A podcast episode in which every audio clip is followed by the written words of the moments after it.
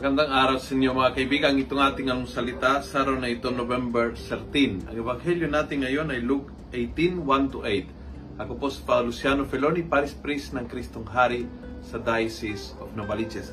Sabi ng ebanghelyo, Jesus told them a parable to show them that they should pray continually and not lose heart. Two options. Pray o mawala ka ng pag-asa.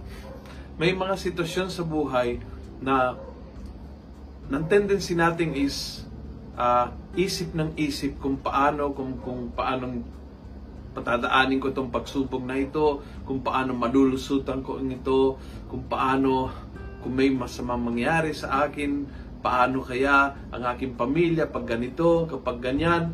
At we tend to overthinking, yung para dinadaan sa isip at kasama sa pinag-iisipan ng maigit, nag-worry.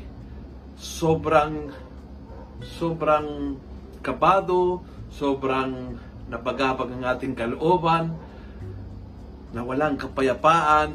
Yun po yung daan patungo sa sa pagiging uh, pessimistic at nawala ng pag-asa at now there is another way and that that's the way of prayer.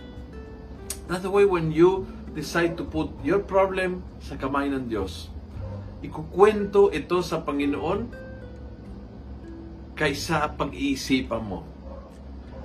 Imbes na kausapin mo ang iyong sarili tungkol sa mga problema, ang Panginoon ang kinakausap mo. Imbes na hanapin kung paanong lulusutan itong problemang ito, sa Panginoon tinatanong kung paanong lulusutan itong problemang ito.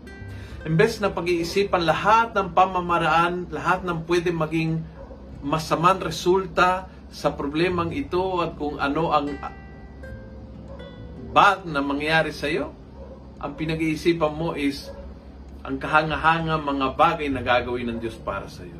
When you pray, then you stay in hope, you stay in happiness, you stay in God. Dalawa po yung choices.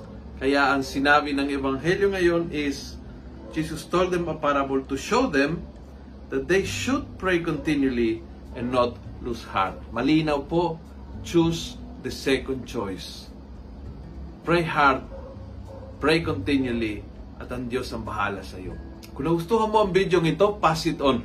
Punuin natin ang good news sa social media. Gawin natin viral araw-araw ang salita ng Diyos. God bless.